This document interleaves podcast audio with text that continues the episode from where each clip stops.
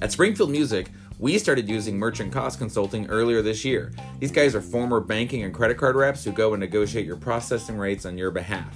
Now, like most of you, we're pretty aggressive about shopping our processing rate around, so I wasn't sure they'd be able to save us much money. But boy, was I wrong. On average, they're saving us about 600 bucks a month.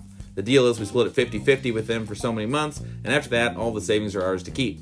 Plus, they keep an eye on your fees during this time to make sure those freaking credit card processors don't find a way to jack up your rate again. They're good folks and they do what they say they do. Actually, in our case, they underpromised and over-delivered. They estimated about 500 bucks a month in savings and it's been closer to 600.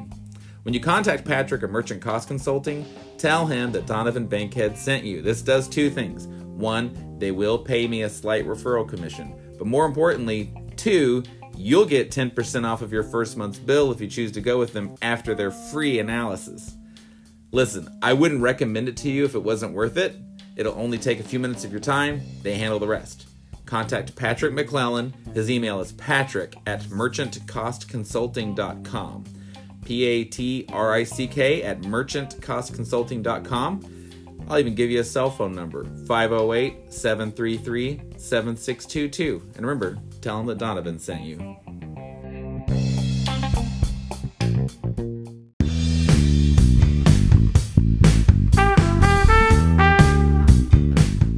Hello and welcome to the Music Retailers Podcast. I'm your host, Donovan Bankhead, and together you and I are going to listen to and learn from some of my favorite instrumental music retailers, manufacturers, mm, well, anyone else that I think would be interesting. My goal is to provide a podcast where you can learn something new in every episode. My guest today is Tim Pratt from Dietz Music, and Tim is one of my favorite people in our industry. He is super genuine and nice and full of energy. He's very encouraging and thoughtful. Uh, he's been a, a, friend to me over the years, and I just love the way that he approaches his business and the things that he does at Dietz Music in Nebraska. So let's jump in and take a listen. Kind of give me the background on Dietz Music and who started it, when, who, and how you got involved. Kind of give me that whole story. Okay, so um, ironically, Dietz Music was started because of technology, which is uh, is a very interesting story. Um, August Dietz was a string bass player and a composer, and uh, did all kinds of of different things as a musician. But but toward uh, around 1920s, before 1925, his job was to set up the um, uh, the the bands, you know, and and um, you know orchestra in for uh, silent movies. So they would always have the small group that came in and played for the silent movie for everybody so they could enjoy the movie and everything was done live. Um, and then talkies came out and that crushed his career. so literally, literally in, in 1925, which we just found out. So for, I don't know, ever since I've been here, we've been saying Dietz music since 1927. Um, and I was laughing with one of my former partners and I said, we, we had one job and we didn't get it right. I have the minutes that say it was it was started in 1925. I said, "How did you guys not find this out?" And everybody laughed. You know, they're like, "I, I saw 1927 somewhere, and that's what we went with." But it was actually 1925. Um, I know what that's like when we we have a our, our brand Ernie Williamson Music, which is based in Joplin, uh, was started in the 30s, and we had heard it was 37. And when we built the new building, we built a brand new, super expensive sign and it says you know since 1937 and then we found out later after the sign was built that it's it, they came to joplin in 1937 but the business started in 1935 we're like oh we'll change that out. How much is that? It's like it's $5000 we're like we're gonna leave it in there. 37 it is. Yeah so yeah. so yeah that's exactly what's going on. So we actually have shirts coming out this year. We're doing a promo. Of course the pandemic has kind of put a hold on a lot of the promos but you know, we we have a, a, whole thing coming out about how we've been lying about our age to make us look younger. So it's going to be kind of be kind of a fun a fun promo. But so he started he started in and the that. shirts. You know, it, it, all the shirts have always said since 1927, and it's going to say that with 1927 crossed out, 1925 on the side of it. So um, just just to have a little fun with it. Um, yeah. But you know, they they uh, they started out as you know he. Uh, he, he basically just went out and got some lines of instruments and and it, it kind of grew. Um, he did a good job with that. He had enough connections that did a lot of repair, so the store took off and and uh, did quite well. You know, and and and they were in this building that was exactly one block from where it was when I when I grew up, knowing knowing what it was. It was in an old downtown district um, in Lincoln, and um, you know, really a, a, a, neat a neat old building, and and um, uh, you know, we were there from 1940. He moved in there. I remember the sign, or we, we found some of the old promo, and it, and it said on there in, in huge uh, all cap letters, air conditioned building. So that tells you it was a long. That was a big deal to have air conditioning. It was. It was. Yeah. So he started it, and then uh, you know they had a series of partners along the way. It was August and his wife, and you know reading back through a lot of the old uh, uh, company minutes is is very interesting to see you know our town, uh, the town of Lincoln at the time, and um, you know what what was going on, and and the people that filtered in as partners. Um, and then and then I came in in 1991. I was working at a a retail store and uh, that had nothing to do with music. And I was also moonlighting at at a friend uh, Tom Schmidt's store. Tom Tom has become a good friend, and I would work part time there, and and the past president of Dietz would walk by and see me working, and you know he kept trying to get me to come work for him, but they couldn't put anything together. Well, they ended up you know opening this little tiny store. It was uh, 1,200 square feet. It was huge, um, and uh, so that's I was I was the store manager of that store, and that's how I got involved. I was a local musician, singer songwriter. Um, you know, had a had a couple of uh, CDs out, and and um, so you know, loved guitar, loved everything about it, and and uh, we just ended up putting that deal together. And uh, from from then on it's it's it's been a it's been quite the journey. Yeah no kidding no kidding. So from 91 through today i mean that's you've had quite a few changes and Dietz and and uh, uh, everything else. You've had a partner and then i think you're the sole proprietor at this point right? Is that correct when I, tell me how all that worked out catch me up in the last 30 years okay, yeah. When I it'll just take a second. Um, when when when I started, um, um, we had there were two partners, uh, president of the company, vice president of the company, and then my second year in, uh, there was a guy who ran the band instrument department down downtown, um, who you know, Ted Eshelman. Um, mm-hmm. And my second year in, they told me Ted was going to be uh, a partner. Um, so he elevated to partner at that point um, and that would have been 92, I think. Um, I went to my first NAMM show in winter of 93. Um, and then, as they say, the first one's a gift. After that, they're all work. Um, and I told my young guys this last year that had never been with me, I said, This is what you're going to see. Uh, next year, I feel sorry for you. Um, but, but uh, um, so uh, during that time period, Ted had seen something in me that that he knew that I probably wasn't going to last at Dietz. I was pretty opinionated, and I wouldn't, you know, I don't like to think I was arrogant. I just wanted to see stuff get done, and we were way behind the curve in retail, way behind the curve from what I was used to um, in the department store business. And so we made some changes. Well, they had the idea that they wanted to buy a little store in Omaha, and it was huge. It was 1,700 square feet, so it was a big, big jump up from your 1,200. I mean, it's getting 500 extra square feet here. And so the past uh, vice president of the company, Keith Heckman, um, who retired a while back, um, they him and Ted got together and pretty much gave me the ultimatum in 1994 at the NAMM show that I was going to go to Omaha whether I wanted to or not. And Ted was very blunt and said, you know, hey, if if you don't go, there's probably, you know, I, I fear for your future in this company. I don't know what you're going to do. And um, and and he was right. So went to Omaha. We built the store. It took five days. Everyone left Ted would come up and work on Mondays, but everyone left, and and they they were like, okay, there you go, there's your new market, you know, a market that's way bigger than what we're used to in Lincoln, yeah. and you know, we had uh, the guy who used to own the store, um, and uh, um, he would come in every day, which was a, a, total blessing for me because there was stuff I just didn't know, and uh, so we made some friends with some educators, and a lot of the Omaha musicians came. I mean, we literally had um, I don't want to throw any brands under the bus on this, so you can edit this out if you need to. But I had matchless amplifiers and Washburn electric guitars. What a match! Hey, here's your three hundred dollar guitar. Would you like a five thousand dollar amp to go with it? Because that's what that's all I can get. Yeah. all, yeah. all of the other stores had all of the lines tied up. So we had that in Martin Acoustics. So I literally would have 35 Martins on the wall in this little store because that was what brought some of the players in. And I got to know them and got to be friends with them. And, and that thing just blew up on us. I mean, um, it grew, it grew 40% a year for multiple years in a row. Um, so that same store Wow. that started at 1700 square feet is the one I'm at today, 13,500 square feet now.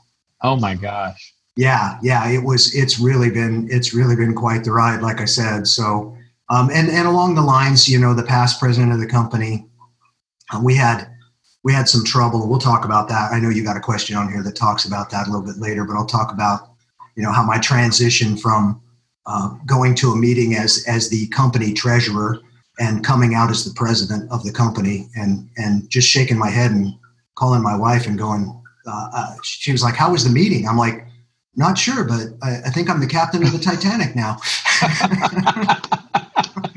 So uh, let's back up a minute. So uh, when you came out in the 90s, uh, how many locations did they have? One They had one They had- location in the 90s, and and but yet yeah, they we had this. opened the second. Yeah, I opened the second one for them um, in in and, '91. and it was a 1,200 square foot store. right. And yet, The, the had downtown store was big though. You know, we still had that old location, and that was three floors in a downtown store with an elevator and all of that. so Oh, that gotcha. Okay. So I was actually starting the second location. So Gotcha. Okay. So, all right, because what you were describing all this, and I'm picturing this small store, and I'm like, how does this small store have all this corporate structure? Like that doesn't make any sense to me. There's a president, vice president, treasurer, like in 1,200 square feet. Like No, it was just- it was just feet, You only need three people. Okay, no, it was just, and, okay. and I always tell my young guys now, and, and you know, we have two stores that are way bigger than that, but they're my two smaller stores. They're six thousand square feet apiece. And I always tell those guys, you know, in, in that original store, it was me. There was nobody else. We had one part-time guy that would come in a couple of days a week, but otherwise, that's the store where you know, if you have to go to the bathroom, you got to put a sign on the door tell people Yeah. to come in. So yeah. Yeah. no, the other store was you know uh, multiple level. Everybody had their department. Everybody had a floor they hung out on, so they didn't have to talk to Gotcha. each other. gotcha. Okay. Okay. So, how did that transition then go from trans from treasurer to to president?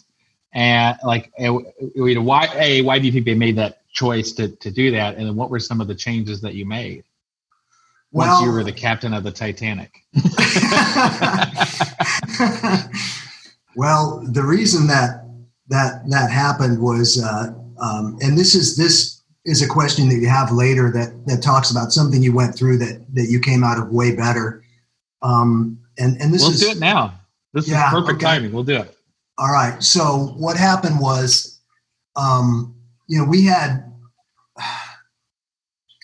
we had maybe we didn't have the best business plan. Let's just leave it at that. And and we weren't really we were kind of paying attention to what was going on, but as the treasurer, I didn't at that time I was just starting to to get the financials and look at them. I still didn't quite understand, you know, our borrowing base and what we were doing and and um, so um, all of a sudden in 2005 we were or 2006 excuse me we were told that the bank was no longer going to give us any money um, our line of credit was no longer it was used up it was past used up. We were not a viable business. Our rental accounting program was a mess. Um, and so yeah we literally had no line of credit uh, for five or six months. And um, you know at that point you know i was i was trying to figure out what was going to happen if the thing crashed. Um, Right. and and so we had to write a new business plan and we had to shop it. Um, and um, shopping the business plan was tough because all the banks said if you this is in june they all said if you can make it to january then we'll do it you know and according to my my i have a, a captive uh, accountant that that has been part of this corporation for 40 years. And he uh, he told me later on that you know he felt like we were 30 days away from just locking everything up.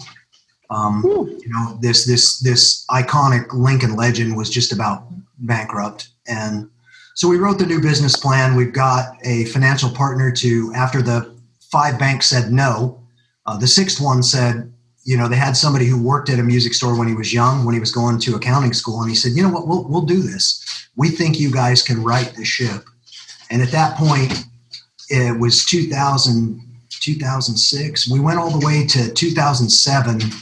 I think we got everything in place. We went through till 2007, and and there's just a lot of tension at the corporate level, um, and you know, felt like you know titles weren't exactly what they should be. Um, you know, who was who was doing what, and and so we went into a meeting, and we had you know three of the four of us had talked, and and we had to have one of those uncomfortable meetings and say, you know, at this point, um, we really feel like you know things need to change and so they did. Um, at that time, I wasn't sure that you know that it was going to be me coming out of it. The vice president of the company was in a he was a, a little bit older guy, at, and uh, you know he was he was he's always been like a, a an older brother to me.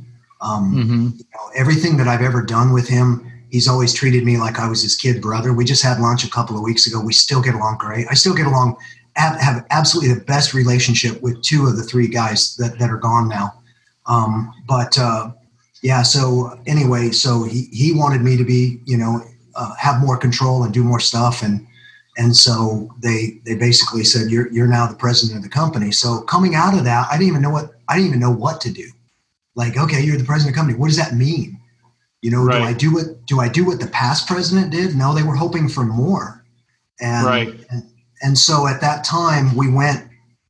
Um, you know, the next week, I invited the guy who is is now become so important to me, and that's the CPA that I was talking about. That that is our our captive accountant. And uh, I said, let's go to lunch. So we were still in downtown Lincoln. We went down to this little subway and we had lunch. And, and this is typical of him. He, you know, we're eating lunch. We're just talking about personal stuff. We knew each other okay at the time. And he whips out this, this yellow legal pad, all folded up, piece of paper, and he sets it down, and it's got like 15 questions on it. And he looks at me and he says, What are you going to do about this? What are you going to do about this? Have you been thinking about this? And, and I tried my best to answer all the questions. And, and we got done, and I looked at him and I said, uh, was that a job interview? Because I already have the title. and he looked at me and he said, I think you're going to do okay. yeah, right. So right. yeah, so yeah, it was it was uh, you know since then it was you know learning learning the same things that you've had to learn. You know how how do, how do I run a company? Yeah. And how do I interact with employees? Where do I draw boundaries? Um, you know, and, and all of those types of things. But uh, yeah, it, it's it's definitely been a journey. so, how many employees were in the company at the time that you became president? boy, at that time we probably had in the 40s, you know, maybe um, around 44, um, something like that. And do you guys, do you all uh, teach lessons at, at, your stores? Yeah, now those those teachers are independent contractors. Gotcha. So okay. yeah, that's the way we're set up to do that right now, and and uh, so that'd be 44 regular employees, counting repair staff and everything else, and we do we're 53 now so you know in, in, the same in the same line of employees yeah that is challenging too once you're like kind of the head of the ship to figure out what your style is going to be and then you know what you know i think for at least for me i figured out my boundaries and everything else through overstepping them you know you kind of do like, oh, that was too far, and uh, oh, this isn't far enough. And you know, I'm, some yeah. people are smart enough where they sit through and calculate it and whatever, and I'm not. I'm kind of going by feel and the seat of my pants. Me too. Here, so me too. Yeah, yeah, yeah. That that, that can create some. Uh, some unique memories, but also some harsh times too. You know? it it so. really does. Yeah, you get to know somebody a little too well, or you get to be too buddy buddy, and then yeah, know, that, that person takes advantage and you know and but I, I, still would not trade the fact and and i told one partner this years ago i'm a people person and you're not going to change me um, you know I, i'm here for the staff i'm here for the employees and and i want to get to know everybody in the company so that you know i recognize them and, and i know a little bit about them so i visit all four stores every week um, well, some of my stores would say he didn't come here last week, but it's it's a it's a nice problem because they actually want to see me. You know, it's not like they when I come in there, most of the employees aren't running for cover or anything like that. They're actually, you know, they want to see, they want to have conversation. We talk about the business, we talk about their personal lives, and and I feel like you know, if you're going to lead somebody, you got to know who they are and, and how to Mhm. motivate. Your stores, how far apart from from each other are they? So we have um, we have uh, two in Lincoln, and they're probably 15 minutes apart, 10 minutes apart, something like that. We have um, two sects of sects of town that we cover: a south section and a kind of a northeast section um, of of Lincoln. And there's Lincoln is tough to get around. There's like no loop, no arterial. Um, so if you if you're going across town at any given time during traffic time, it can it can be rough to get across town. Um, so we, we we basically try to cover two different, and, and you know each of my stores I like to have them be a little bit different identity and take on a little bit different personality if they can. I want it to to be like the employees, and then and then in the metro in Omaha, much bigger, you know, um, and we're we're 15 minutes away, and that's going on the on the Beltway. Um, we're 15 minutes away, um, and and so we actually have um, a store in Omaha and then we have a store in a suburb, uh, Bellevue, Nebraska. Um, Bellevue is the third largest city in Nebraska, except on football Saturday, and then Memorial Stadium is the third largest. Right. So yeah, but uh, yeah, it's an Air Force community, and and they have we've been there since 2003. I opened that store. That was an organic startup, um, which is always a lot harder than you know than buying something that's already already there. But uh, that store we just expanded it November 2019. That store's on a on a on a growth pattern of of 50 percent right now. It, it is really That's doing well. We have great people down there. It's a great community, and and uh, yeah, really really have had fun down there in the last year. So it's interesting having two locations in the same town, and Lincoln's not uh, like a. I mean, it's a city. Uh, I think that I was kind of looking it up. Looks like the the metro population's under three hundred thousand, um, and but having two specialty stores in the same market's a bit of a unique approach. I think. Tell me why you chose to do that. well, originally it's because they wanted to do two stores. So they were downtown and they wanted to do a store in South Lincoln. Um, so that's where we set up shop originally. And then, and then when it, when I decided that the downtown market didn't really suit us, and I decided that quite a while before we actually did it, um, and everybody was on board with it, but the, the you know the traffic was just going down and down and down, and, and you could make it a cool destination for a couple of million dollars. You could really make it someplace where people would really go out of their way to come to, you know. But Right. in that situation, we're a multifaceted store. So that meant we could either make it like a really, really super high end, cool guitar shop or just go on and do what we need to do. And we had those conversations. Um, and and uh, so we decided to take our little satellite store, which had grown up to about 3,500 square feet from the original 1,200. And I found a nice location in an old hardware store. So in 2009, we opened that up and that moved all of those people from that South Lincoln store to there, along with a couple of people from the old downtown store. But I still had all these employees, and what am I going to do with these employees? We had a piano operation that wouldn't fit in that in that new South Lincoln store, so we ended up moving out. We, um, my partner Keith, bought that building and sold it just so we could get out of the lease. So he bought it, and we were going. He was going to be our landlord, and he sold it almost immediately, which was wonderful. And Hmm. uh, he made a couple of dollars on it, but to me, it didn't seem like he made enough to make it worthwhile going through all that angst. But Right. sure appreciate appreciate him doing that because the guys back in the day had to sell the building, you know, in in the seventies or I don't even know when it was to to pay to pay you know payroll. I mean, things were Yeah. tight back then. So, um, but anyway, so we got out of there. So now we've got this piano operation. Keith's still with us and we have another little storefront. So we opened up two stores. So for a while we had three in Lincoln, but two of them were very small. One of them was just pianos, and then we merged those two together to be um, to be the one that that that is at now our our East Lincoln store. Uh, my goal would be, you know, I, I'm always looking at stuff. My goal would be to just have one really cool store in Lincoln, um, and it's Mhm. been my goal. And I think almost everybody who worked for for me knows um, who works for me knows that's that's what I'm what I'm after eventually. Yeah, it sounds like you could build a little bit more of a destination if you go Yeah. down to one location. Although I can kind of get how like you know, especially if the model is more about like a convenience, like you need strings and reeds and stuff like that. You know, having little satellite stores can work, but you get to a point where it's like you're either a satellite store or you're a real music store. Right. and real music stores are expensive. yes, they are. Yeah. Yeah. They're so I, I think we're, they are, and I think we've got one one big real music store there, and one that you know is is bigger than a satellite, and so that's that's where the rub comes in. You know, the goal would be to buy to buy a building and, and make that into something special, like you said, because I, I am with you. I believe that you can make a destination, you know, retail store and, and put everything under one umbrella. You had mentioned that uh, you know one of the locations, or most locations, were acquired through acquisition, and the one you started from scratch. And it's it's funny. Our, our, we actually have kind of similar stories in terms of like company history. Ours is kind of similar to that. Uh, and generally, all of our growth has been through acquisitions, and we only opened one thing from scratch, which lasted about a year, and then we closed it.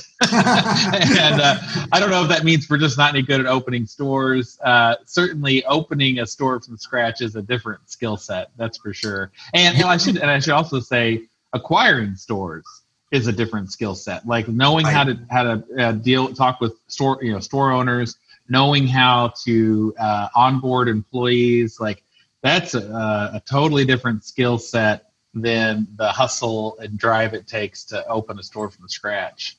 Right. Tell me about you some did- of your experience with both of those.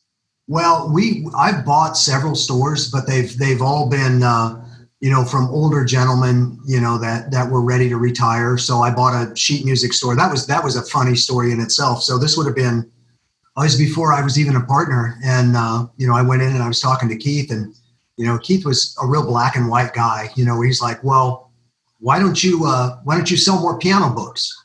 I said, well, there's a there's a sheet music store four doors down from us and they all the piano teachers go there and sometimes they filter into our store you know and he said Mhm. well so what are you saying i said well we don't really carry piano books because they do and we kind of have this you know we signed a thing saying that like businesses and all of that in the mall and we'll go buy them out oh okay why didn't i think of that i don't sure, go buy them out. So, all right, let's go buy them out. So I went down there and, you know, how it is, you got these guys that you come to know and they're like, um, I was like, go down there and hang around and be like, hey guys, how's it going? They're like, good, good, good. How are you? And I'm like, good. You guys are old. You guys ever think about retiring or anything? Or, you know, I'm just asking for a friend or, you know, it's really awkward. And then I come to find out the guy that owns the store wanted to, wanted to leave, but he had another old guy that worked for him. And I was like, you know, and he's like, well, you have to, you, you can buy the store. We'll sell you the inventory and the fixtures and everything. We'll make you a good deal, but, but you got to take old Fred with you. And I'm like, oh, that's almost a deal breaker. well, I don't know if I want old Fred. He's kind of cranky. Even even his customers say he's kind of cranky. So I'm I'm not sure old Fred is is a right fit for what we do. And uh, but we wanted the sheet music business, and we bought old Fred, and old Fred became the assistant manager of the store and a mentor to me and everybody else around him. And you know, just judging a book by his cover, he was a grumpy old guy, but man, he was he was an incredible uh, knowledge. It's just a wealth of Yeah. knowledge of print music, and that's what he did down there. So yeah, he he stayed with us all the way in, until the until he retired, and there were tears when he retired. I mean, yeah. it's funny how all that worked That's out. awesome. But so so we we we did that. We bought Hal Snyder Music, and I was barely involved in that in '94. That was the store that we came to Omaha for. Hal also became a mentor, coming into the store and and showing me how I don't know how to use a, an old fashioned flute lyre, um, things like that. so, um, um, but the organic startup was was interesting because we it was a new little strip mall, and so I remember my wife and I came to Omaha for dinner and she said, "I want to see where the store is." And it was a hill of dirt when we originally moved in. It was just, it was just, and you know, uh, we we hung in there for for 17 years. We had more turnover in that store than any other store that we have, as far as management and people and everything else. And and um, so we finally were bringing people into the Omaha store, and then the, the new vice president of the company. Um, that, that has worked with he's been here for 23 years he's we've grown up in this thing together and he's been my right hand the entire time I've been uh, since he since he came. Um, you know, we had them start training with him, and and uh, So the we send a guy down there. You know, we're like, you know, we think you'd be a good fit to go down there. So eventually, he becomes a store manager, and that store just took off like a rocket now. So you just didn't hang in there long enough. Seventeen years is how long it takes, evidently. Yeah, I don't think I had it in me to wait. uh, it's funny. We had the same problems. Like we had just turnover left and right and and and our idea for that was going to be a small satellite store and uh, and but it was about 40 minutes away from our next location and we we would have grounded out made it work but the whole model on that was based on rentals and despite multiple conversations with the school district, once we opened the store, we find, found out the school district basically provided free instruments to all band oh, students in middle yeah. school and possibly even high school. And in spite of all of our conversations with them, they never mentioned that. And I had never seen that before, so I didn't think to ask it. And uh, yeah, so I think in the end, like we, will probably end up breaking even on that thing over time. But it was a headache and and certainly a a failure and it made me realize like you know i i was too cavalier about thinking that like well you know we're accomplished retailers i can certainly open up a 1200 square foot store and mm-hmm. pull this thing off and i did all this legwork and I, I did a you know I did a good job on almost all of the the you know the preemptive stuff but there's a whole different strategy in hiring and managing and training and, and there's trying to build that culture and knowledge base and everything else with people that are just walking into your company who don't know your company at all is a is a, a skill set that I haven't developed and frankly not sure that I want to. you know, with with us, we kept hiring other people's, you know, other people's employees. They come from us from other stores. Well, they bring along with them, you know, some baggage as well. You know, first yep. you you either have the, you know, I don't do it well because I wasn't shown correctly, or you have the this is the way we should do it, even though it's not, you know, your idea of business This is what we did at the old store. We do not have the store anymore. I mean, I had to tell him today we're like a six or six music store. They just looked at great guy. I had to tell him finally, I had to say, you know, um, you're we're your sixth store. Yeah, I've got a long history in this. How many of them are still around? That would be zero. So yeah, you know, you're going to have to do it my way for right now because this seems to be okay for right now. But you got to keep that plan changing too, and yeah. keep people buying into your plan. Well, you do, and that can be if you're not there. Like this store for us was four hours away from from uh, oh, home for me, and uh, that was uh, just creating a lot of difficulties as well. And it just and, and then you know, the closest store that was close to it, like I mentioned, was 40 minutes away, was also the store that kind of had like our newest people in it as well. And so there wasn't like a great way to get those folks really onboarded and trained. Um, and like I said, just kind of a failure on our um, on our part. So, um, so you mentioned like most of them came through acquisition. Tell me why you like acquisition. Well, for one, you know, if it's if it's a proper acquisition, then you you have already you have a um, you know a, a traffic pattern there, and and you'll have good and bad with that traffic pattern because you know the guy we originally bought the Omaha store from, he never took credit cards um, in 1994. oh my God! no, I I hate credit cards. You know, everything is either cash or bad check. I mean, cash or check. There you go. Um, but uh, uh, so you know that was a transition for some of his customers. You know, to come in and all of a sudden. You know, we put in a cash register, just one of those old Sanyo cash registers back in the day in '94, and he he was just looking at it, shaking his head because you know he was like he had a little lock box that he used, and and um, yeah, I can't, you know, can't believe you guys keep track of this stuff and and things like that. So um, yeah, it was uh, it was very uh, very interesting um, uh, acquisition, but you know it, it gave us a, a, chance to win new customers as well as keep the old customers. And again, you have that name, you have that traffic pattern, and uh, one thing that that you know we we did was we kept his name on the store for one year um, you know, it was a division of Dietze Music, and and you know, if there are more acquisitions down the road, I you know, I think that's important to keep that mm-hmm. history. And, I mean, you know all about that. Um, you want to keep that history, and and um, um, you know, that the keep the name relevant in the forefront, but still, you know, you want to you want to develop your brand at the same time. So those are those are a little bit easier. You usually already have a storefront, even though we had to tear that thing completely out and start all over. Um, but yeah, the uh, that seems to be you know if I were to do it again, I would I would definitely think acquisition would be the way I would go rather than than organic if, if there was a possibility.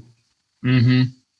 Yeah, it just seems like there's so many benefits to that. You know, you you uh, you know if you do do it right, often you can buy into it at a very good price and you know get usually some inventory of which some of that inventory needs to be you know gone through and gotten rid of but uh and you, I think you also get some benefits, like you mentioned, of like you're picking up a new customer base, which can be nice. You get some name recognition.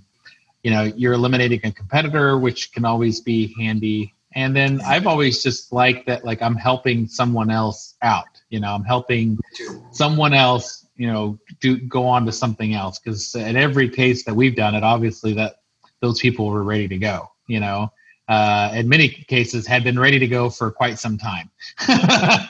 exactly, and, and, sometimes you grab an employee out of that deal, you know, that that becomes a, a shining star for you. You know, in in the yep. case of the that buyout in Omaha, the original buyout, I mean, it was just Hal and his mom, and she was 90 years old.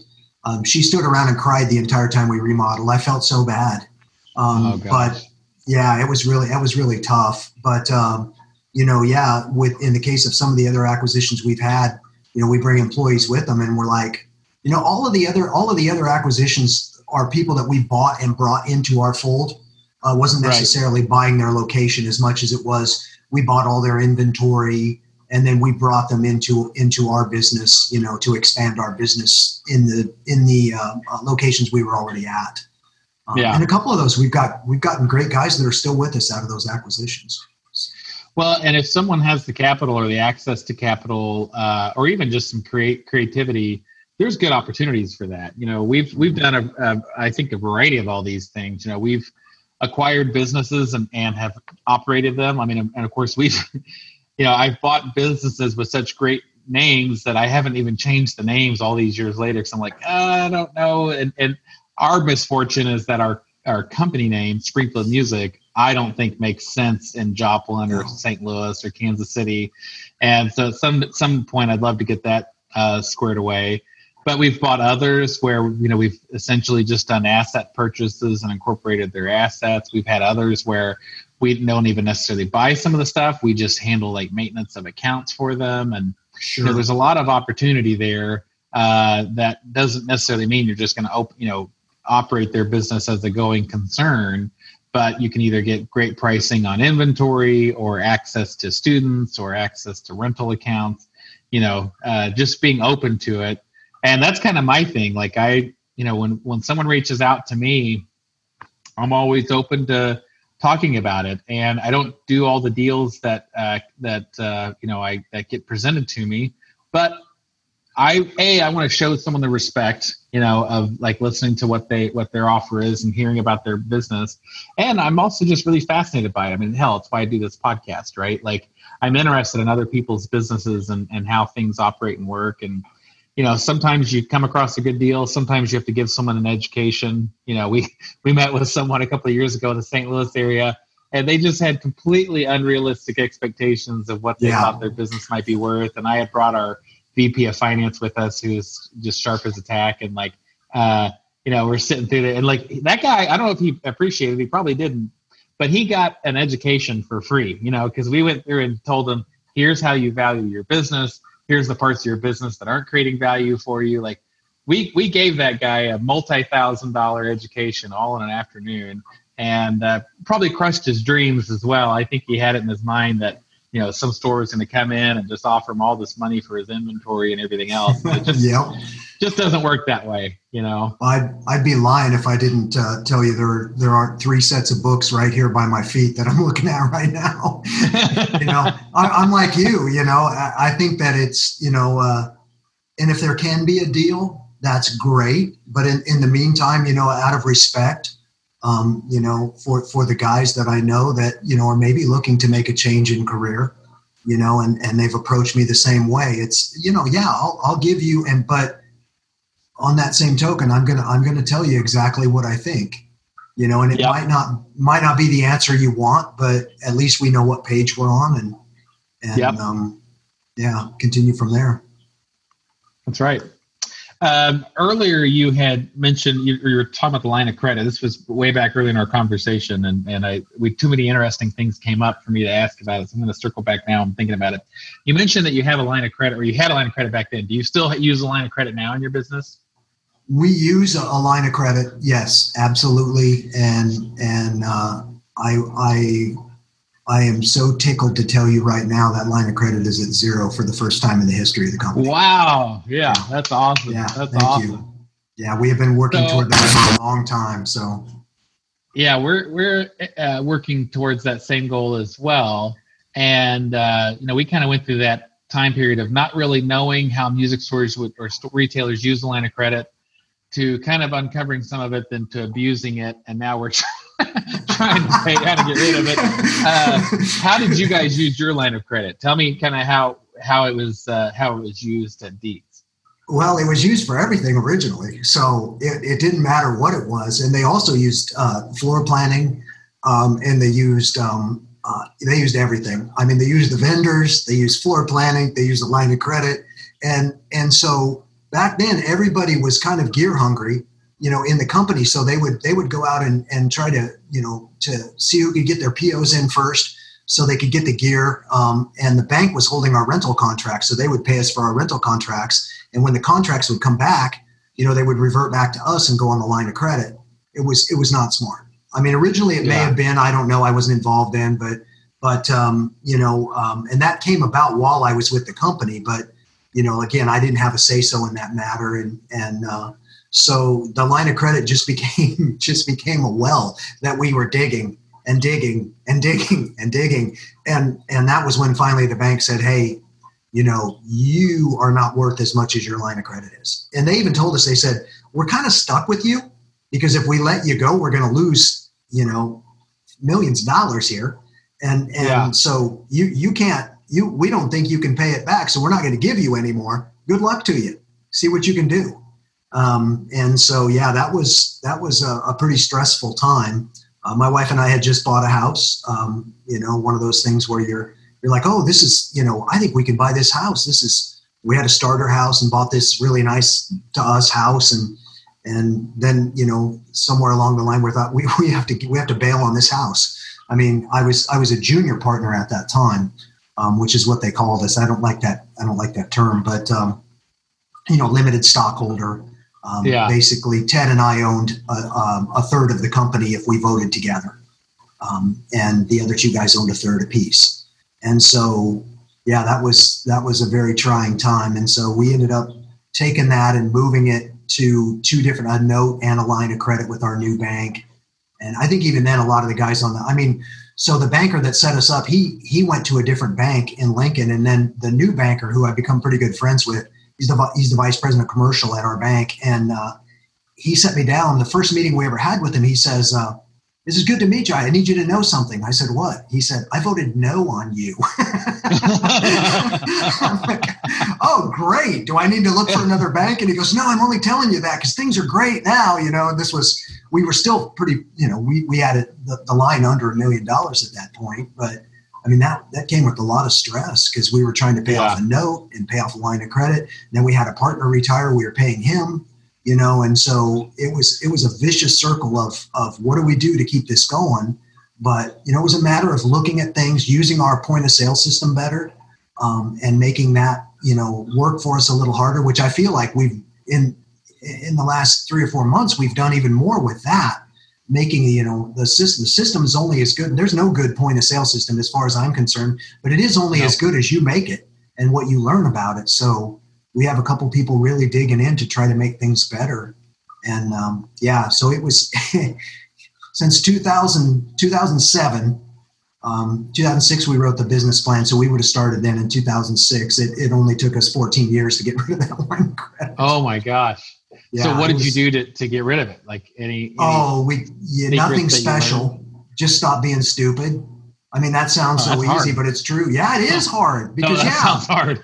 I mean, you, you and I've been on buying trips together. We know how hard that Yeah, is. it is. It's like It's very oh, hard. cus- custom shop strat, strats, plural. Oh, I'll take. Wait, I can get eight of them. Yeah, yeah, it's hard. yeah, are, do you have eight customers for that? No, I've got one customer. Why are you buying eight custom shop strats? Because they're cool. You know, they're so cool. Yeah. yeah, yeah, yeah. And so, um, uh, you know, that it was it was a matter of kind of trying to control that, look at budgeting, um, and actually look at it realistically. Um, looking at product classes and see where we actually we cut a whole bunch of stuff out. Um, we cut a lot of stuff out that was simply slow moving. Um, You know, and and and. And, and you can appreciate this as well. The response was always from the staff is like, well, what if we have a teacher coming in looking for that? Like, well, Right. no place in the world is carrying that, you know. Uh, Right. so, yeah, I, I'm sorry, we don't need number five bass clarinet reeds. We don't need ten boxes of them, you know, things Right. like that.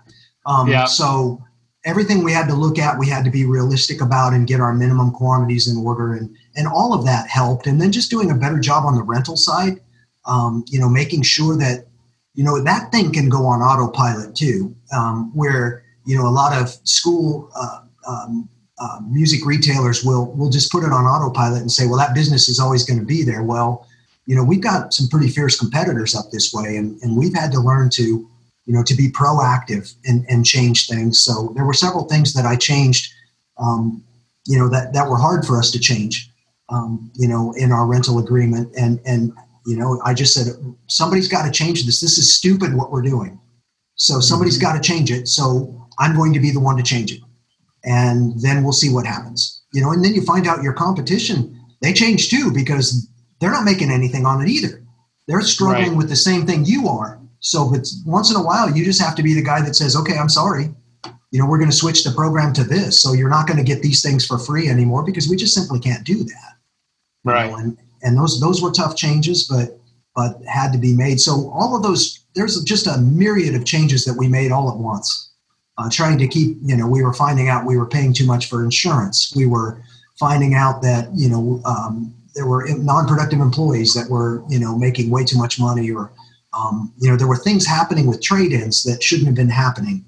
Um, you know, and, and, and trying to put all those things together and say, okay, let's be smart about every facet of our business that we can be smart about. And Mm-hmm. that ended up paying off. So, you know, but now we're in the middle of another crisis that we've never seen before, you know, so interesting how we'll come And what's that? the I, I pandemic. have no idea. You have no idea, haven't hasn't heard of it? affected. No, it a- hasn't affected me at all. There's a virus out there, Donovan. I don't know No whether you've heard of it or not. Yeah. I just never left my house in the first place or pay attention to what's going on, so I had no Good idea. for you. That would be the way to, that'd be a best way to do it. Yeah. I've already been a hermit. I don't know the difference. So. oh my gosh. So you've got your line of credit paid off, which is a huge accomplishment. Congratulations. How do you handle purchasing your rental inventory? So, you know, for those, I think anyone who's going to care about the answer to these questions, you know, in the band rental business probably, uh, and you know that most, almost all of our manufacturers offer fall dating, which is uh, three equal payments starting October, November, December. But so many times it can be hard to pay for your band instruments during that time period because, you know, you got the inventory in March and then you got your first payment in September, and then you've got to you know you've got to pay off this four hundred dollar uh, wholesale cost trumpet, uh, but you've only received thirty or sixty dollars in rental income, assuming that they paid, of course, and uh, and that can be difficult. So, do you guys just like cash flow it out of the October, November, December, or do you seek some extended financing? I'll let you know because we have never been in this position before. So, so more than likely, you know, I keep that line of credit anyway. So more than likely, you know, just because I said it was paid off doesn't mean it's going to stay paid off. I mean, a line of credit is very valuable for that situation. So what we've always done in the past, up until uh, this uh, coronavirus, which you've never heard of, um, up until, up until this time, uh, you know, we would take quick pay on that on our band instruments and put them on the line of credit because the interest rate was actually better and the quick pay made us more profitable. Uh, this Yeah. year, I threw it down the road this year um, because because of everything going on. I said, you know what, we're going to need our money right now um, because that was before uh, uh, we got a PPP loan and that was before we got it. So I wasn't really sure what was going to happen with that, and so I said, my goal is to um, uh, to keep everyone employed. Period. So if that means digging into the line of credit again or whatever, we're gonna we're gonna take care of as many people as we can. We're gonna keep people working if we can. Uh, fortunately for our state, we never had to close. Um, and Oh and- wow. yeah, and I did not make a big deal out of that because there's a lot of people who thought we should have. Um, and and so we just kind of flew under the radar and and said, okay, we're going to stay here. We're going to be limited. Uh, we have curbside pickup like everybody else. We have you know guys on the floor wearing masks. Um, you know, and and you they I give them the choice. I bought more cleaning stuff than than I ever have in my life. Um, I resorted to making my own hand sanitizer. Um, I have uh, over on my counter over there. I've got probably twenty bottles of stuff: aloe gel, isopropyl alcohol, every hand sanitizer I could find. Um, you know, we're we're so we we stayed we stayed open and we were just very cautious. Um, I was doing the same thing going. with with alcohol, but I was buying a different kind of alcohol. if this thing keeps going, I'm gonna, I'm gonna, I'm gonna roll down your way. so uh, yeah, so, so in the past, then you you would buy your rental inventory and you'd put it on the line of credit, uh, Mhm. and you you take the early pay.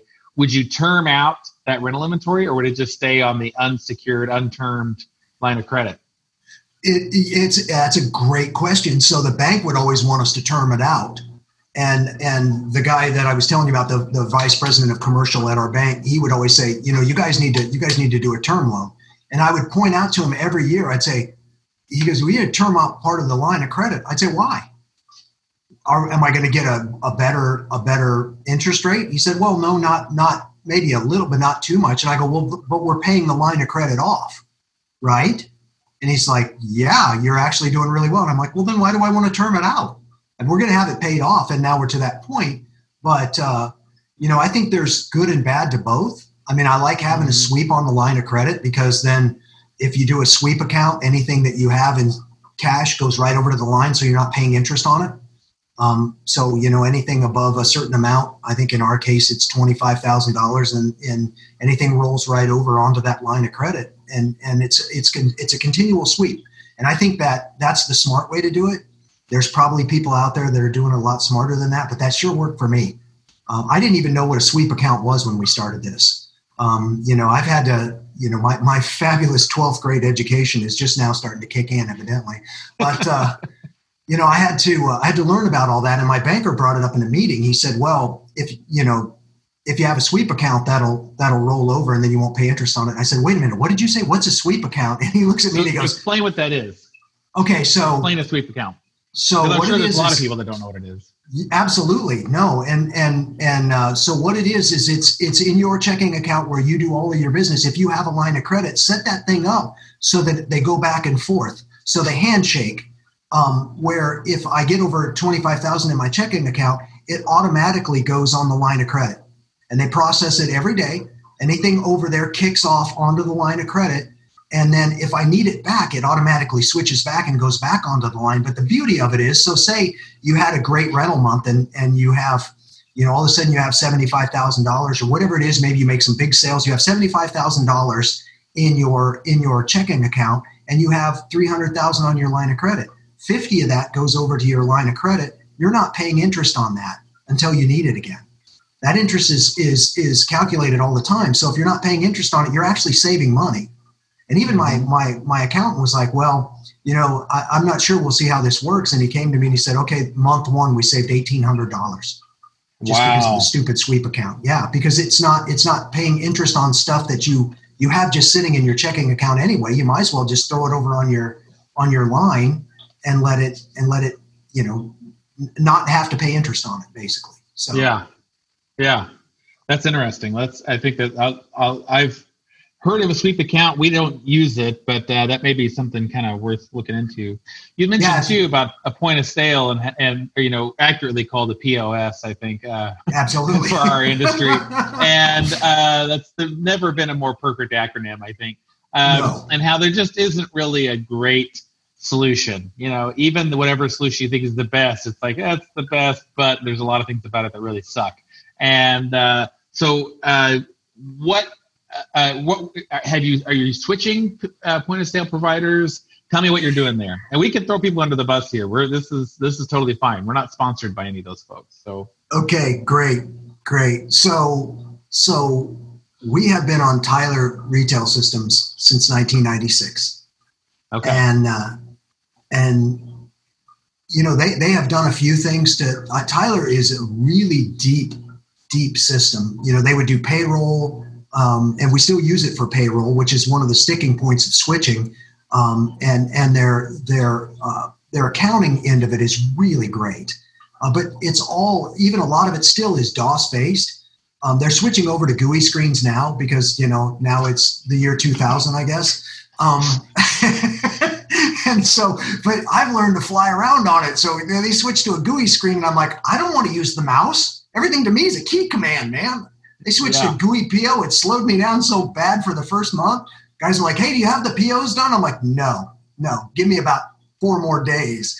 So, um, but, you know, they, they have been, Tyler Retail Systems was not my choice. Um, that was Ted's choice.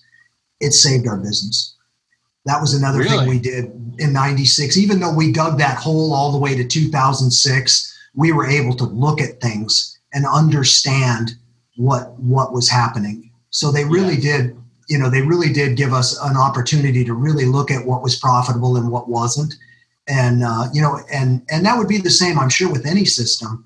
Um, and we, of course, we've been looking at going to the AIMSI system. I've been, I've, I've got a server laying under my desk right here with the software loaded on it that I refuse to put up. Um, and you talked about inventory, so you, you can appreciate this how are we going to migrate that data? That's yeah, that's a colossal problem, you know. And, and yeah. I don't think AIMSI has the best support. I call them no. up and I'm like, "Do you guys have anybody that can come?" No, we don't do that. I'm like, "Really? I can fly somebody here from Tyler Retail Systems. I did two years ago, and she spent three days with my team. We learned things about that software we never knew it could do. And she she at the point she telling me she said, "Well, it's been able to do that since 1994." You've had it since 96. You don't know how to use it. I'm like, no, I've never been shown that in my life. That is awesome. Yeah. Like a light bulb going off. So, you know, we talked to AIMSI and we're like, okay, we'd like to get set up. And they sent me a, a price. And I'm like, yeah, okay, we can probably do that. We, we know we need to switch. We think that their rental software is better because our rental software is a custom package that we had built for us. Um, but I do know another music store that's using Tyler Retail, and they looked at switching and they stayed with Tyler. Um, but you know, at, at this point, I, am in a quandary of of do we just try to learn what we have better and have more stuff written proprietary for us on this system, or do we pull the plug and and, and go with the AIMSI system and and maybe get less than stellar support? But I have a ton of friends who use AIMSI and are really mm-hmm. good at it. You know, who can help. And the other cool thing about the Tyler Tyler Net is I don't have a server. So it, it all pings to a server in Florida, and they have two backup servers in other states. So when the hurricanes hit Florida, they just switch it to a different server. We never miss a beat. So I don't have right. to worry about any of the licensing, any of the server care, any of that. It's it's all taken care of by them, and and there's a value to that. So it's a monthly it's a monthly fee. And looking at monthly fees, I think if we switch to AIMSI, I think our monthly fee for some of those things are going to be more than what we pay for Tyler. So, well, especially when you consider support, because like with AIMSI, I mean, we've been on AIMSI since uh, I think 80, uh, 89 or 91, something like that. And uh, we're on their premium support and have been this entire time. I mean, you've got, you know, 30 years or more of, of using the software, and we still have to pay, we pay to be on their monthly premium support.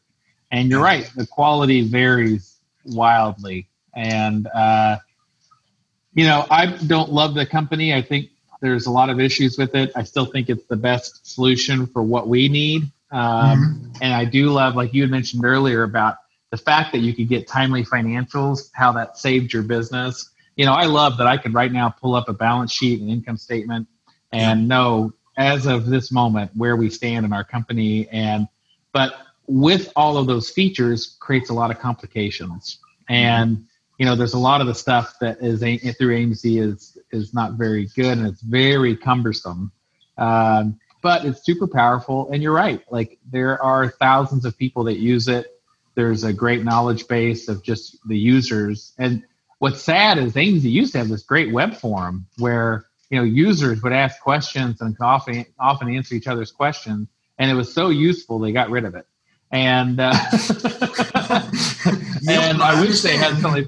Yeah, maybe I should start something like that again uh, with you know with all the other projects that I'm doing. And um, but yeah, and, and then you look at some of the other uh, offerings like the Rain Song and some of those companies. There's some they're, they're all you know like Rain Song in particular is doing some very cool things, but it's not you know feature rich enough to meet our needs. You know. No, Rain Rain is not ready for prime time yet. Although I think Yeah. they will be. They have. Oh yeah, I saying looked at them. Song. Sorry. Yeah, you were Yeah, thinking of the you. guitar, but that's okay.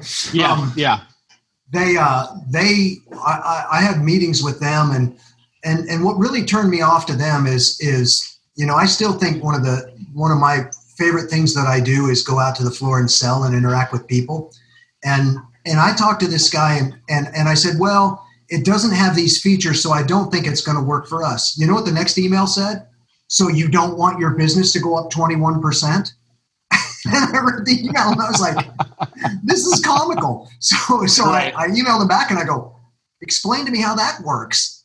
And he's like, well, you know, our web interaction and integration, you're, you know, we, uh, and, he, and he had a little dealer that he used as an example. Their business went up 21%. I said, so you think mine's going to go up 21%? You don't even know what I do or how much I do. And, Yeah. and so, um, yeah, I was, I was really, you know, and the next time they reached out, they said, well, you, you know, you, you had dialogue with us. What happened? I said, poor salesmanship on your side. yeah. And the guy was a Yeah. jerk. So Yeah. immediately I'm like, nah, you're ruled out forever in my mind. I mean, you, you, Yeah. you know, somewhere along the line, there has to be some sort of customer service and there has to be some salesmanship, you know, an explanation and handholding because this is a big decision. You know, I shut my store down for two days to count everything in the store and entered in a new point of sale. It's a big decision. So It is, and all the retraining that goes on with it, and yeah, it's it's been kind of a nightmare. I'm surprised that you're not using AIMSI. I mean, they're in Iowa. You guys are neighbors, basically. I would have assumed we don't like who you'd be Iowa. No.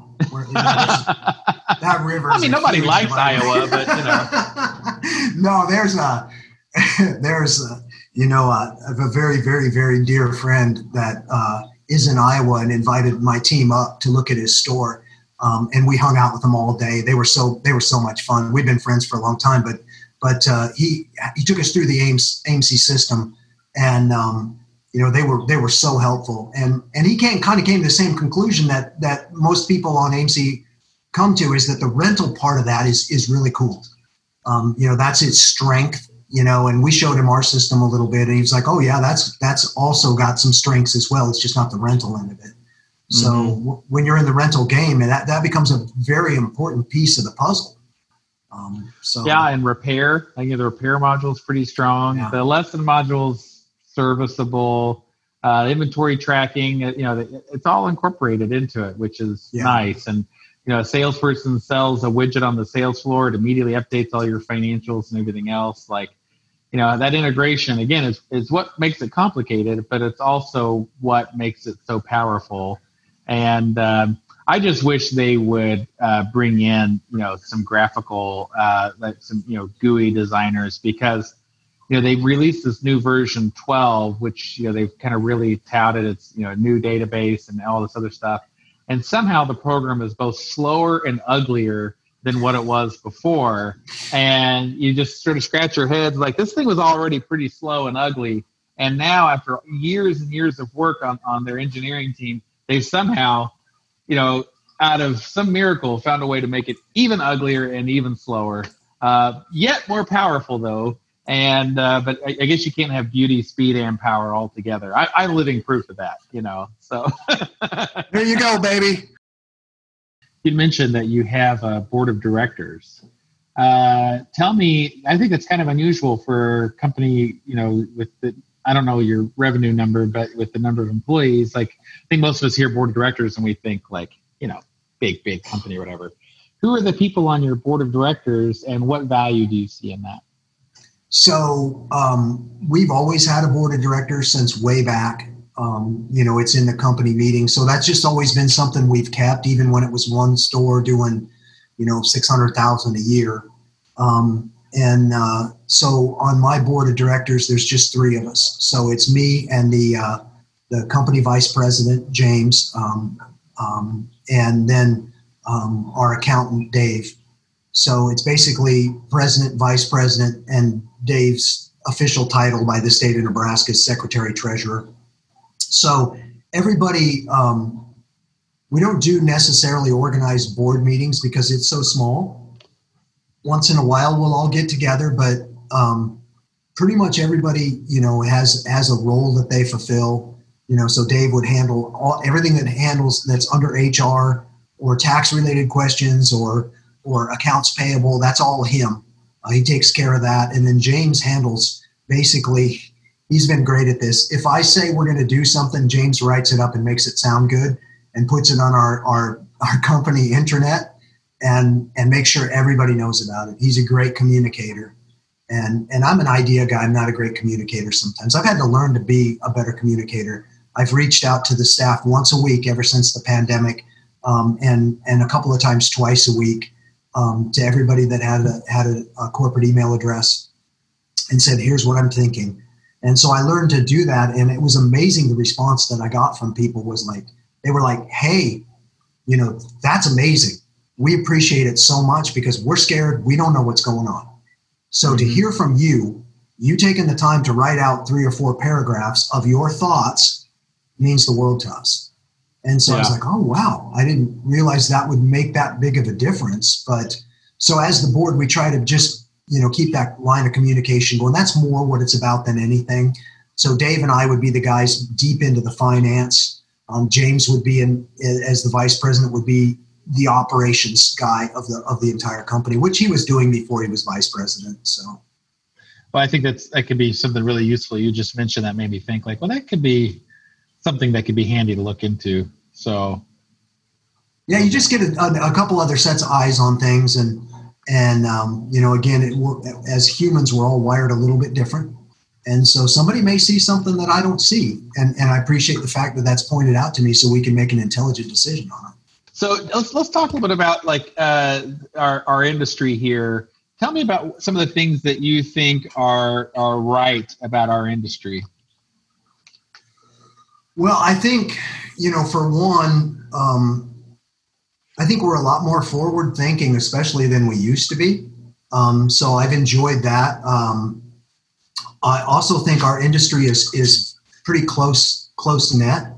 So you know you get to know people and you know um, i think that there's a lot especially for independent music stores there's a lot of camaraderie that that there didn't used to be. I mean i think we've headed that way in the last uh, 15 years.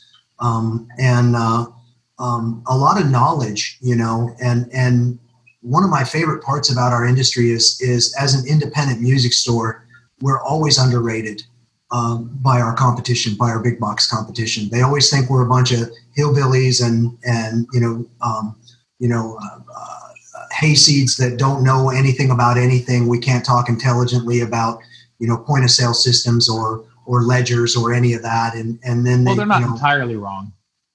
They're not entirely wrong. No, no, there's some truth to that as well. But I think kind of that that uh, that hillbilly aspect makes us a special group of people. That's right. That's uh, right. Yeah, you know, and, and then you know, and they and they do bring in big brass that know more about that stuff than than um, than I ever will. But I think one thing that I really enjoy about you know, and, and again, I can only speak to the in our industry to the independent side of things is our heart uh, for the most part and our fight um, those are things that that I feel like everybody, you know, for the most part, is ready to. The people who are in it for the long haul are more concerned about you know their stores and their companies than they are about you know um, um, anything else. And we go through these things, so I do enjoy I do enjoy that part of it. Um, and I think that NAMM has changed so much um, as an organization um, since I've been involved. Um, no secret that I, you know, I've said in interviews before that that I wouldn't do what I, I do if it wasn't for NAMM. I didn't have the opportunity to go to college. Um, I got into this as a young musician. Um, my first NAMM show was all about partying. Um, and, and since then, you know, um, a, a, lot of what I learned came from early seminars when they would have these great speakers like Tom Winninger, world renowned sales trainer, you know, come and do session. And I remember just sitting there and going, oh my gosh, we don't know anything. We don't do anything right, you know? And yeah. So I, I love the fact that it's, you know, it's, it's been um, a growth experience. Um, and, and as far as our industry goes, you know, the whole music thing, that's a whole separate thing um, the love of music and what that means to us each individually and collectively that's huge i can't imagine doing anything else so i love i still love this industry for that fact people always ask me what's your favorite part i say going to a school rental night and watching that kid's face light up when when they get their first instrument i love yeah. that part of it and the questions that they have and and and i just absolutely still love that um, you know they're they're so excited to play an instrument you know, and some of those kids go on and they grow up hanging around your store. And, you know, in, in our case, go on to be, you know, some of them go on to be quite big musical successes. And we live vicariously through them now um, as yep. they travel the world, you know, and you're like, oh, wow, that's really cool. I, I saw on your, your Instagram that, you know, you're playing a soccer stadium in Brazil. How cool for you. You know, of course, that's yeah. gone for now, but yeah, right. so I, I, love the industry for that, the, the heart of it, both in the playing and, and as, as a music retailer you know, uh, one of my favorite things about our industry, of course, is the camaraderie in it. And uh, I don't know how many times I've retold the story of how we met. Uh, but can you, and I, you've told it to me again, but will you, so we have it on record here. Tell us how your first uh, remembrance of, of meeting me and how that came about.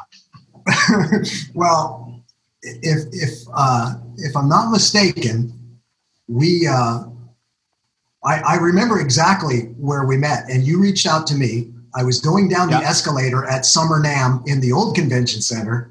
Yeah, and, Nashville. Yep. Yep. And I was quoted in a, in a, in a magazine about selling low margin keyboards, and you stopped me and asked me, "Hey, I read that article. Tell me again about this keyboard thing." And and it was all about gross margin return on investment. Uh, it was about GMROI, is what we we, yeah. we talked about.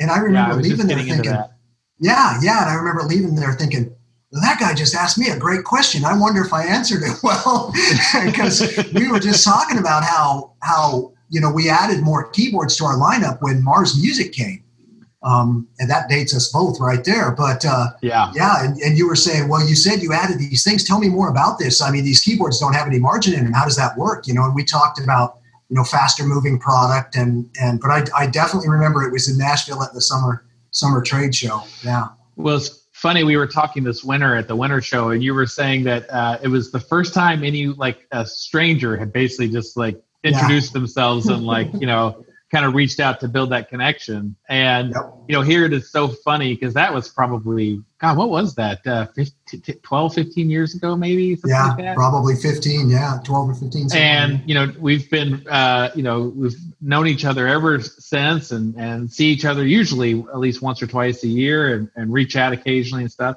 Uh, all from just sort of like taking that leap of faith. You know, it it's worth it for for the folks in our industry. I think the people in our industry, by and large, want to help each other and want to share.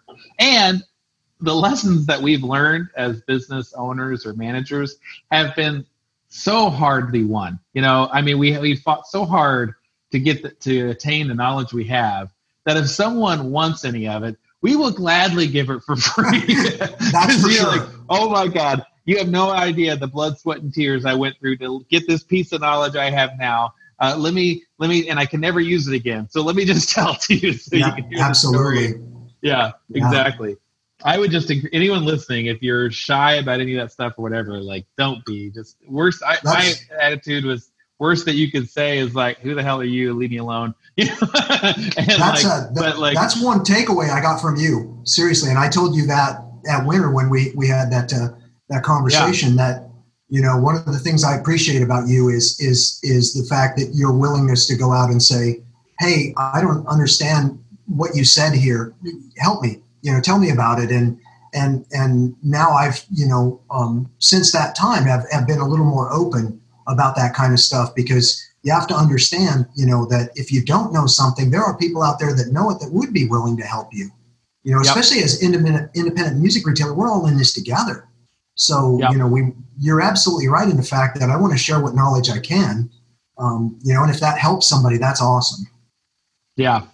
Well, and, and sometimes, you know, when you ha- you've had the, uh, the success that, that we've been fortunate enough to have, people just sort of assumed you you've got it all figured out and you know usually if they'll spend more than a few minutes with me i quickly disabuse them of that notion and uh, yeah there's, there's a lot of stuff i figured out but there's a lot of stuff i haven't and i try to be pretty transparent about that because you're right like you never know you know talking about an issue you're having in your business where someone might say oh my gosh i've i've dealt with that like You've, right. you've got an issue with paying down a, a line of credit, or whatever. We use this thing called the sweep account. Let me tell you about it. Like so just being open and transparent sometimes, and if nothing else, misery loves company. So probably even if they don't have a solution for you, they can just sit there and complain about it with you. So that can be really nice as well. So that's what we like about the industry. Tell me about some things that you think are wrong with our industry. Well, one of the things that I feel is is sometimes you know we're a little too quick to fold up and and give up. Um, you know, and, like closing a new store after one year. Was that aimed at well, me? know. not at all. Not at all. No, no, I wasn't thinking of you at all. You've done some great things. I, I don't know that it's a smart thing to hold on to that store for 17 years. I mean, it's finally become a successful store, but it that's that's a long time. Uh, that, yeah. that store that store would be in high school now. Um, you know, I, I think I think that that sometimes we're real quick to to you know to make snap judgment on on things. And you know i've read articles by people who i'm like well i don't necessarily agree with that. So sometimes i think as an industry we can be closed-minded on on you know profitability and and things like that. Um, you know i don't see it quite as much as i used to because uh, you know the a lot of people have that have had that mindset are simply gone now. Uh, this is not this is not an industry for the faint of heart or or somebody who doesn't want to put in a lot of work as, as you're well aware of. We don't i mean you know as as the president or, or owner of a music store you're on call 24 7 um, mm-hmm. there's always something going wrong now that we all have uh, websites and things like that there's always something to do. So uh, sometimes i don't like that you know the the little guy woe is me because i can't do what you know these box stores do or i can't do what donovan does because he's got stores you know or you know i, I, I don't like that. I'm i'm more of a i'm more of a what can i do guy than i am a what can't i do guy. And easily compare yourself to other people. I, right now i'm i'm listening to one of my favorite podcasts is uh, uh, a show called business wars and anyone who hasn't listened to it should totally listen to it. It's great. And right now I'm listening to the series about Amazon and Walmart and this whole like the battle they've been in over all these years. And I listened to just the aggressiveness that both the, both of those companies had and just this desire to just completely outdo each other. And I just think, you know, I just don't have that level of like cutthroat, you know, mm-hmm. I want to eliminate all competitors no matter what at no matter what cost. Like, you know, my I've got a healthy amount of ego in the business, but not to that point. And you know what my uh, take uh, is on that? My take on that? that is is is you know because I, I agree with you 100. percent If if and I've said this before, if we spent as much time worrying about every customer that came in our store as we did worrying about what our competition is doing, we would be so stinking busy trying to help all the people who wanted to come see you that we wouldn't have any time to worry about the competition. Yeah, that's that's wisdom right there. And you know, finally a couple of years ago, I stopped following like all my local competitors, all of the national competitors on, on social media and whatever. Because I just found that by doing that, it was just making me feel really bitter. And instead, it's like, you know, I want to focus on my people. I want to focus on my customers. I want to focus on my business.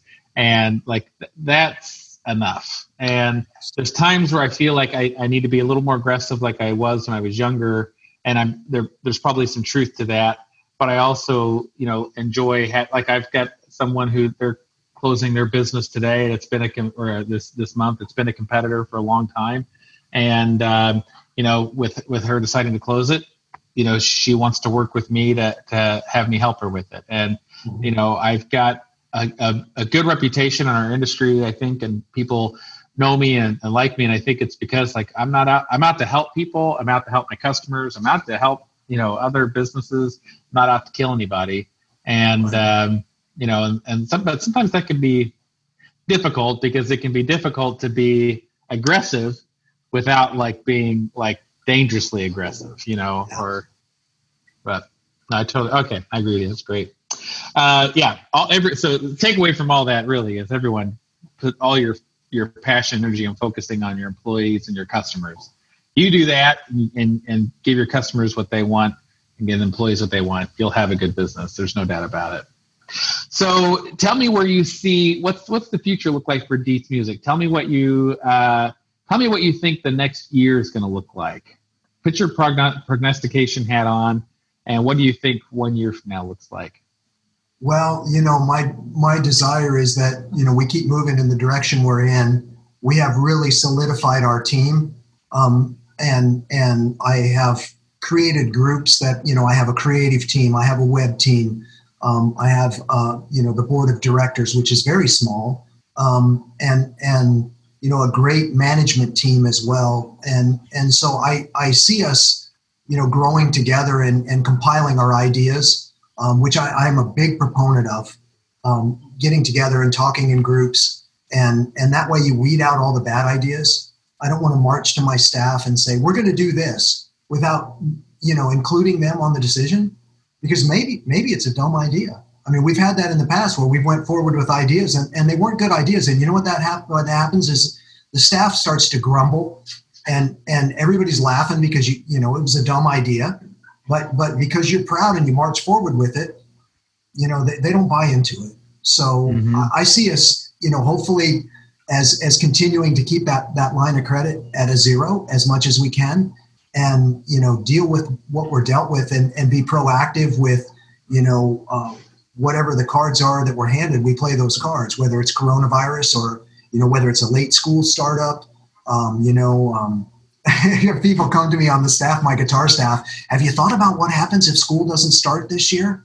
Yeah, no, haven't thought about that at all. Thanks. It was kind of like you with you. nope, never heard of the coronavirus. no, that hasn't kept me up at night at all. Not even concerned.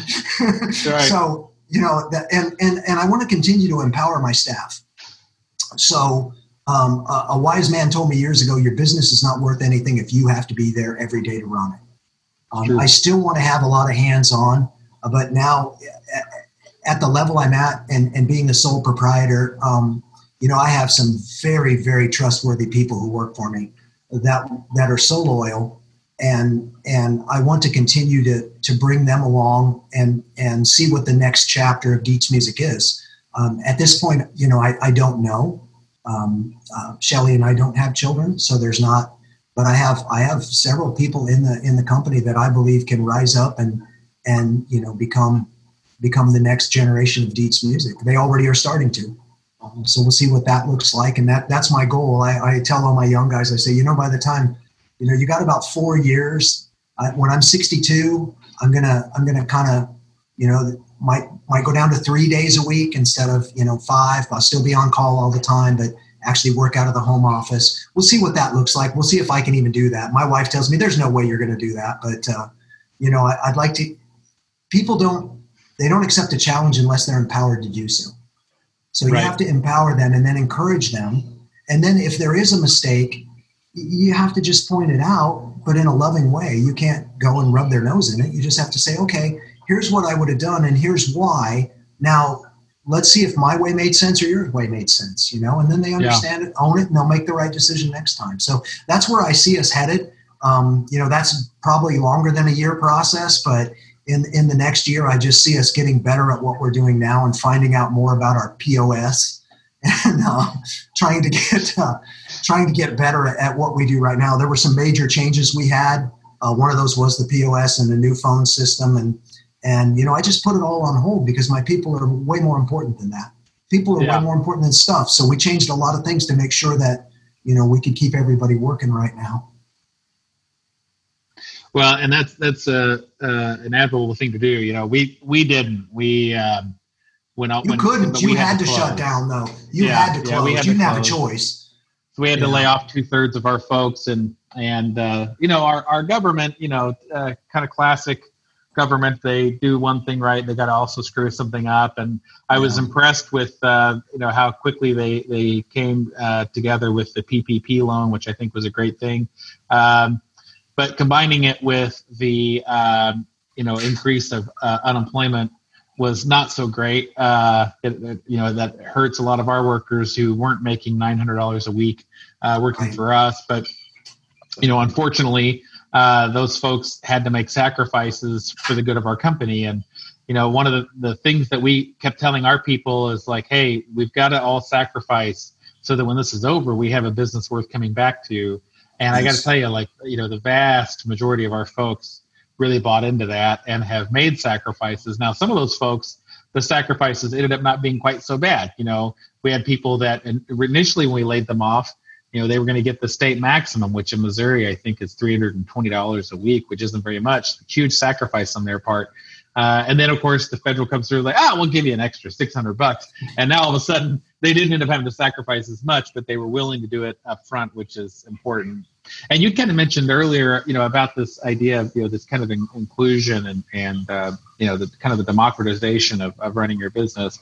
It's really uh, important to you know get people's input and have people feel like they're part of the process, but not go all the way to the extreme of you know being a democracy or managing by consensus. You know, because at some point someone has to make a decision and say, you Mhm. know what, I know this is what you want to do. I feel like it's the wrong thing.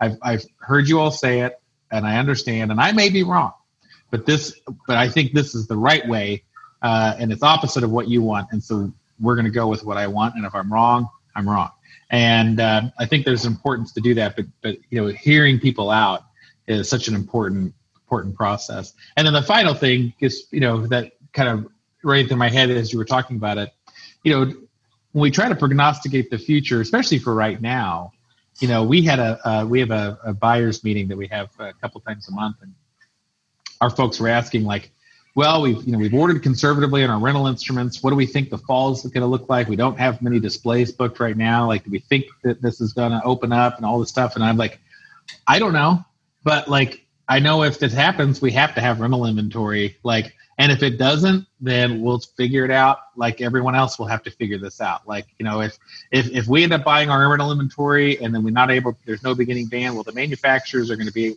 dealing with this everywhere, and we'll figure it out together. But I'd rather have that happen than like school's back on in the fall, and guess who didn't I order nothing. Yeah. Yeah. So it's like, well, you just you know, just just do the best we can and and move forward, and and that's really all you can do, you know. And just and, and right, that's the one nice thing about this pandemic is that it's kind of put everyone in the unless you're Amazon or a grocery store, you know, everyone's in the same boat right now. Mm-hmm. Is you're doing the best you can, and you don't know for sure what's going to happen next. You try to figure it out as you go along, you know. That's exactly So- right, and we're all different. You know, like you know, we were Mhm. we were able to stay open. You couldn't. Most of my friends had to close too. You know, so everybody's handling this differently, and and you know that's that's and I think that's another thing we can all take away from this um, that we need to remember when we're talking about dealing with you know the camaraderie of the music industry. Everybody's different in the way they're wired. Everybody has different beliefs, um, and and you know what that that I've learned that needs to be okay you know Yep. and, and i think sometimes we want to judge everybody or judge each other on what we had to do well no we're all just trying to do the same thing we're trying to do what's best for our business no matter no matter what that is and and you know the decisions need to be respected um, so yeah i i i think that uh, you know we're we're all in this together like i said and we're all in different parts of the country then we're all dealing with different circumstances Yeah, that's exactly right. So finally, I always ask this question. Tell me, tell, tell me if you can send a message to the the you from 2010. Uh, what would you tell the younger you? Send a message back, knowing what you know now. What would you tell the you in 2010? run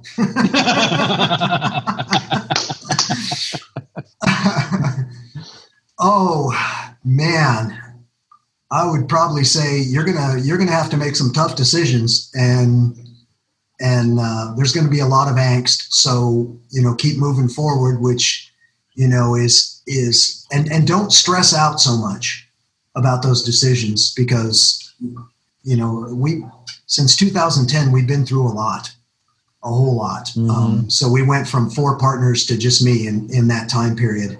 And and so you know don't there's going to be people that don't like you um, and you're just going to have to learn to be okay with that and and don't lose sleep over it because you're you're doing the best you can. And you know your your bottom line is you love this company. It's 95 years old. You want to see it get handed off to another generation. So you need to make those decisions and stop worrying about what people today think about you. Um, you know continue to do the best you can and and and because the, the, there, there were times in the last 10 years where I just thought, I don't know if I can deal with this stress. And I usually handle that stuff pretty well, but you know, I, buying people out is not easy. Um, in some cases, it's better than others, you know, and easier than others, but it's never a good conversation to have.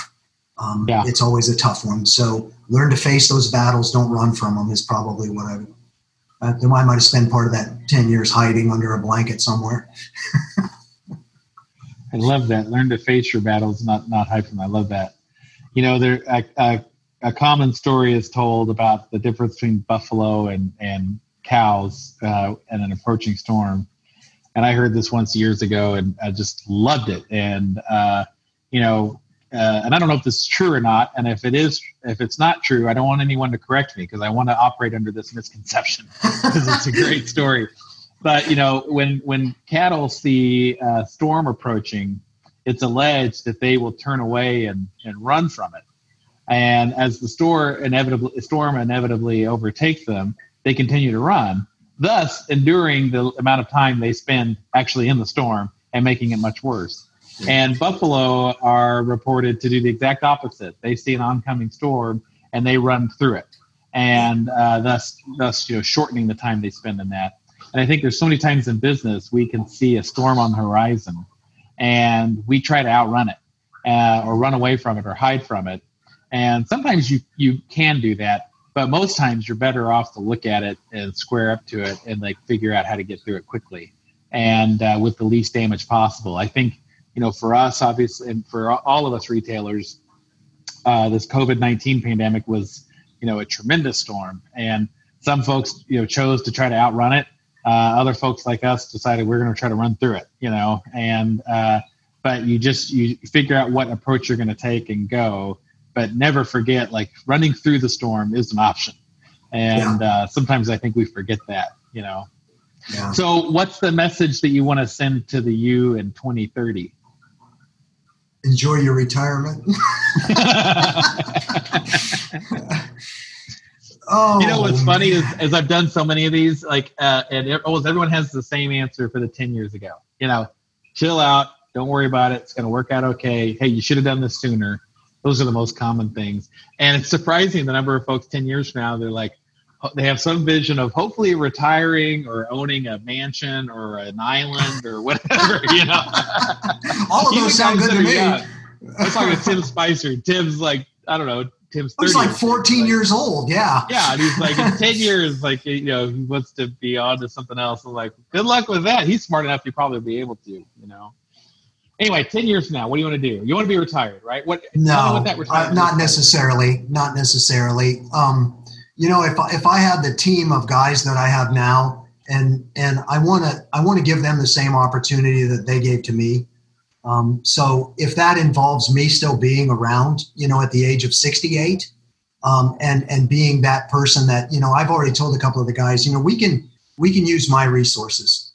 Um, let's figure out how to do this for your lifetime too, because it was such a gift to me uh, to be able to do what we do, and and and even though that gift meant you know losing losing some friends, um, you know, along the way that that were a part of it early on, that that's what happens you know, and I'm trying to teach these guys that too. But you know, I, I would tell the the you know, I tell the young guys, you know, I, I'm still here for you. I still want to be here for you. Um, you know, and and so I would tell the the me in ten years, you know, now you're really old. You think you're old now, now you're really old. Um, you know, make sure you don't forget to to continue to to help people. You know, when you can, and don't be don't be that old guy that shows up thinking you know everything um, yeah. because you there's a ton of stuff to be learned from younger people, an absolute ton of stuff. So you know, I think that you know, yes, we have a lot of wisdom from being in it, but there's a lot of wisdom coming up, and and to be smart enough to discern you know what's going to work and what's not like like you had said earlier you know sometimes those decisions are tough because you have to say oh that's great you know but we're going to go we're going to go this way Um, and I've had to do that a few times where people aren't 100% in agreement.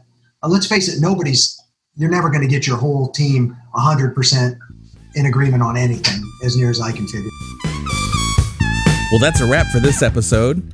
If you'd like help with your business, check out musicretailconsulting.com for articles, resources, and coaching and consulting services. Also, you can subscribe to this podcast so you're aware of future updates and rate and review while you're at it. Thanks for listening.